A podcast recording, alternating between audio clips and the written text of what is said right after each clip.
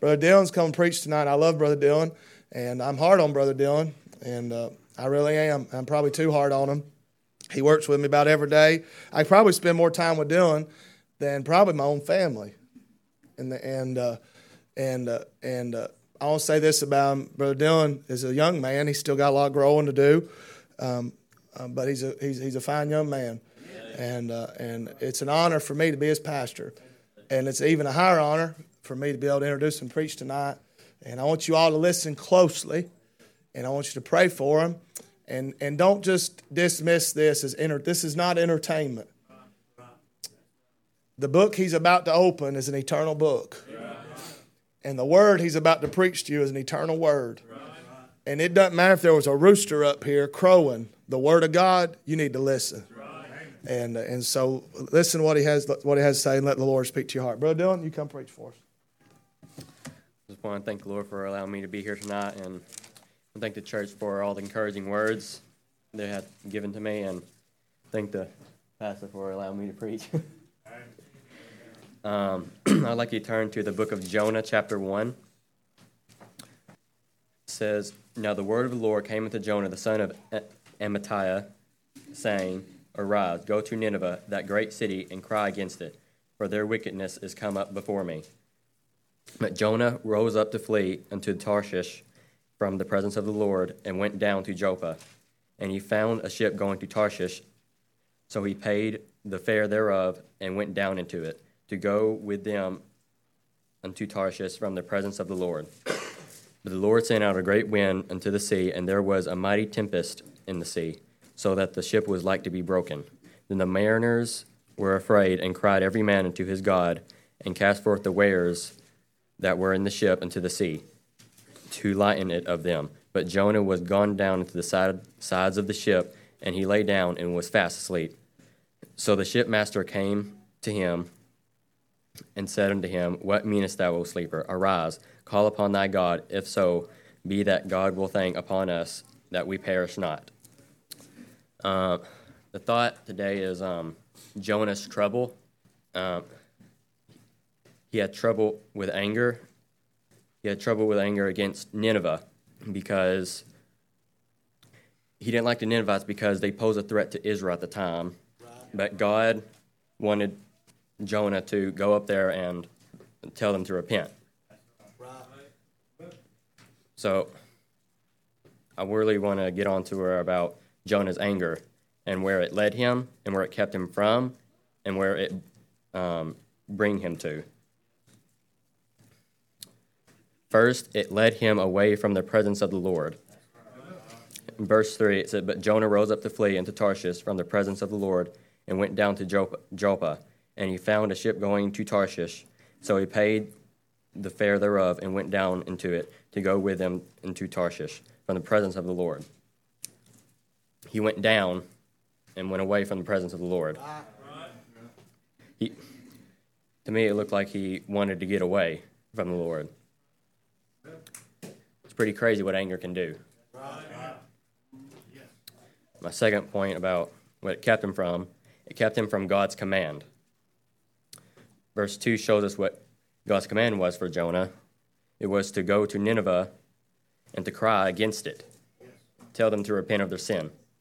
But he had anger towards Nineveh, so he didn't do it. He had anger in his heart. God wanted him to show compassion towards Nineveh, but he didn't. So I thought um, have you ever shown anger to someone when God wanted you to show compassion to them? Um, a third point, it brought him to a point in life where he became numb to God's chastisement. And that's in verse, I do believe, 5. Um, the mariners were afraid and cried every man unto his God and cast forth the wares that were in the ship into the sea to lighten it of them. But Jonah was gone down into the sides of the ship, and he lay down and was fast asleep. He was fast asleep, like there was no problem. In verse 4, it talks about where God sent a great tempest, a great storm to get um, Jonah's attention. He ignored it. He got low. He got so low that he could not hear God's calling. Well, I got four points. um, how did he get it right?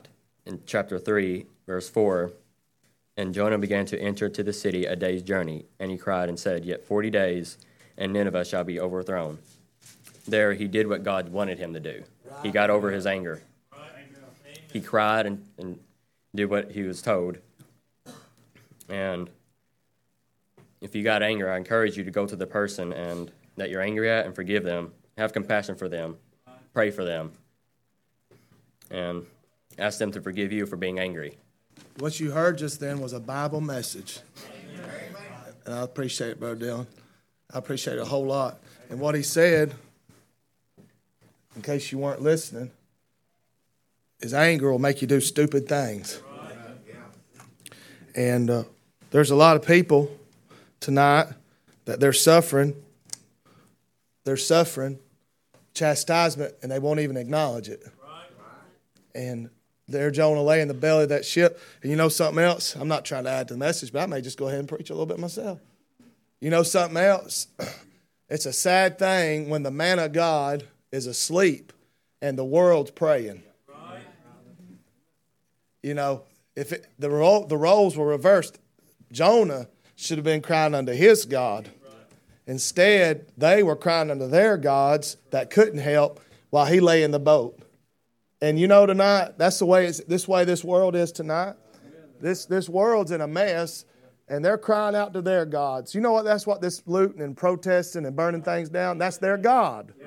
That's their god. They're they're crying out to their god, and and, and, and all this is it's their god, and we're laying in the boat asleep.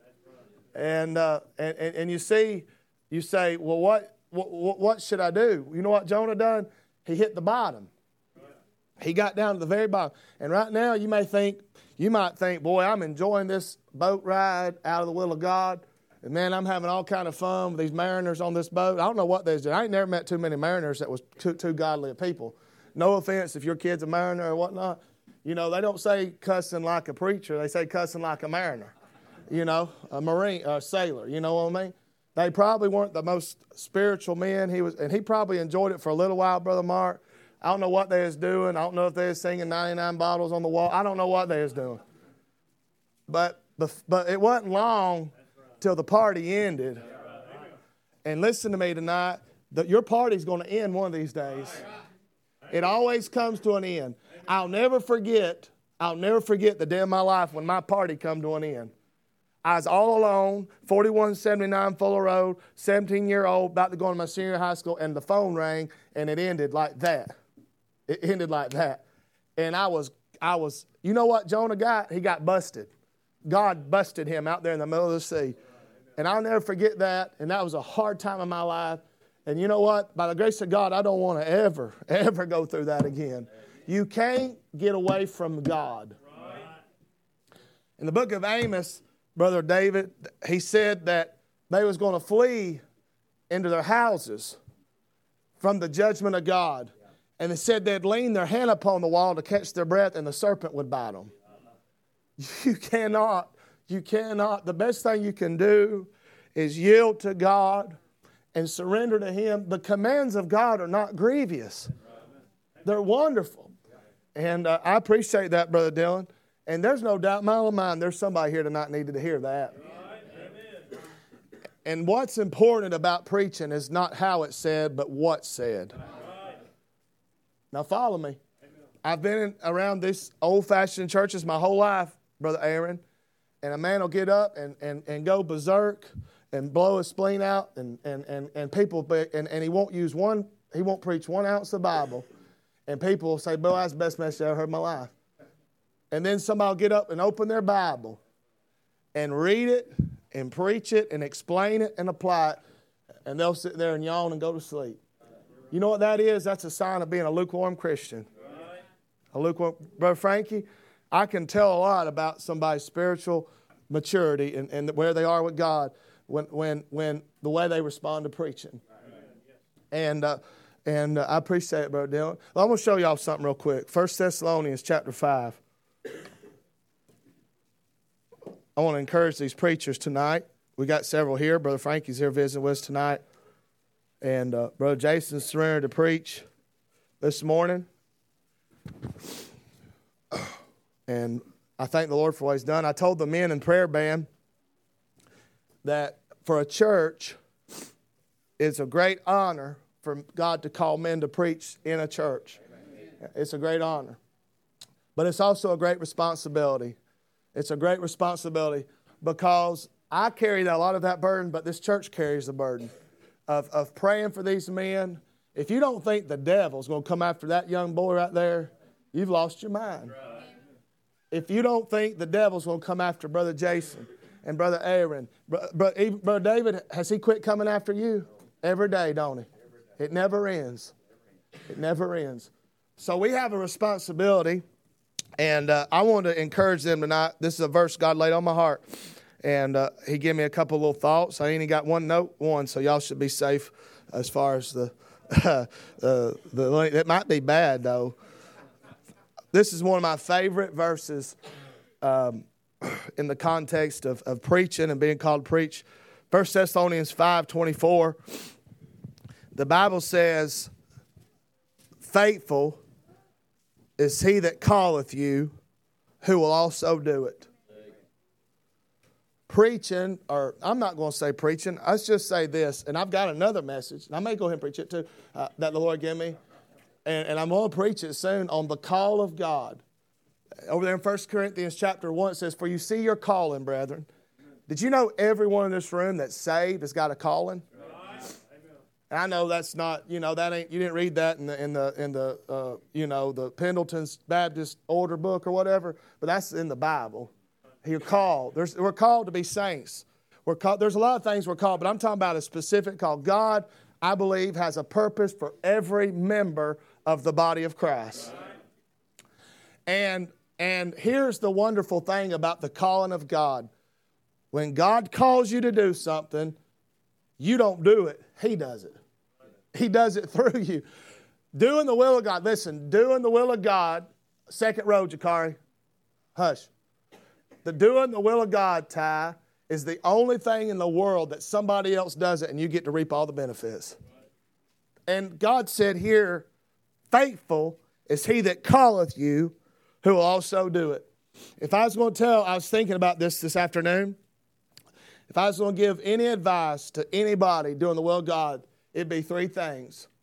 Number one, have no reserves, don't hold back. Whatever God's calling is on your life, give everything you have to it. If you're a greeter at the church, be all in on being a greeter at the church. If you're a, a member of the choir, don't hold back, no reserves. Don't hold back on God. Tonight, one day, we're all going to die if Jesus doesn't come. Listen to me. And everything that we've held back on, we're going to lose. It'll be gone forever. But, Brother David, if we put it all in on the Lord Jesus Christ, we'll be able to enjoy the benefits of that for all eternity. I'm going to ask you something. I'm hurrying.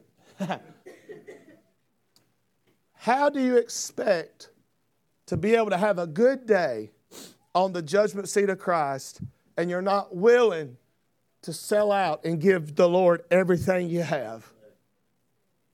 You see, we sing songs uh, about oh happy day and and, and it's going to be heaven's going to be wonderful but listen to me the judgment seat of christ is going to be a time of great sorrow. The Bible says, And God shall wipe away all tears from their eyes. And Brother David, I believe with all my heart, those tears are going to come from standing before the Lord. Do you know how embarrassing it's going to be? Do you know how shaming it's going to be to look him in the eye and let him and, and, and look him in the eye and have to give an answer for everything you did in this life? I'm not talking about the great white throne of judgment. Maybe you've got that mixed up. There's two judgments the judgment seat of Christ, and at the judgment seat of Christ, it's, it's a judgment for our works that we did for the Lord Jesus Christ. 1 Corinthians chapter 3, so you're going to have wood, hay, and stubble. All those works are temporary things, they're going to burn up.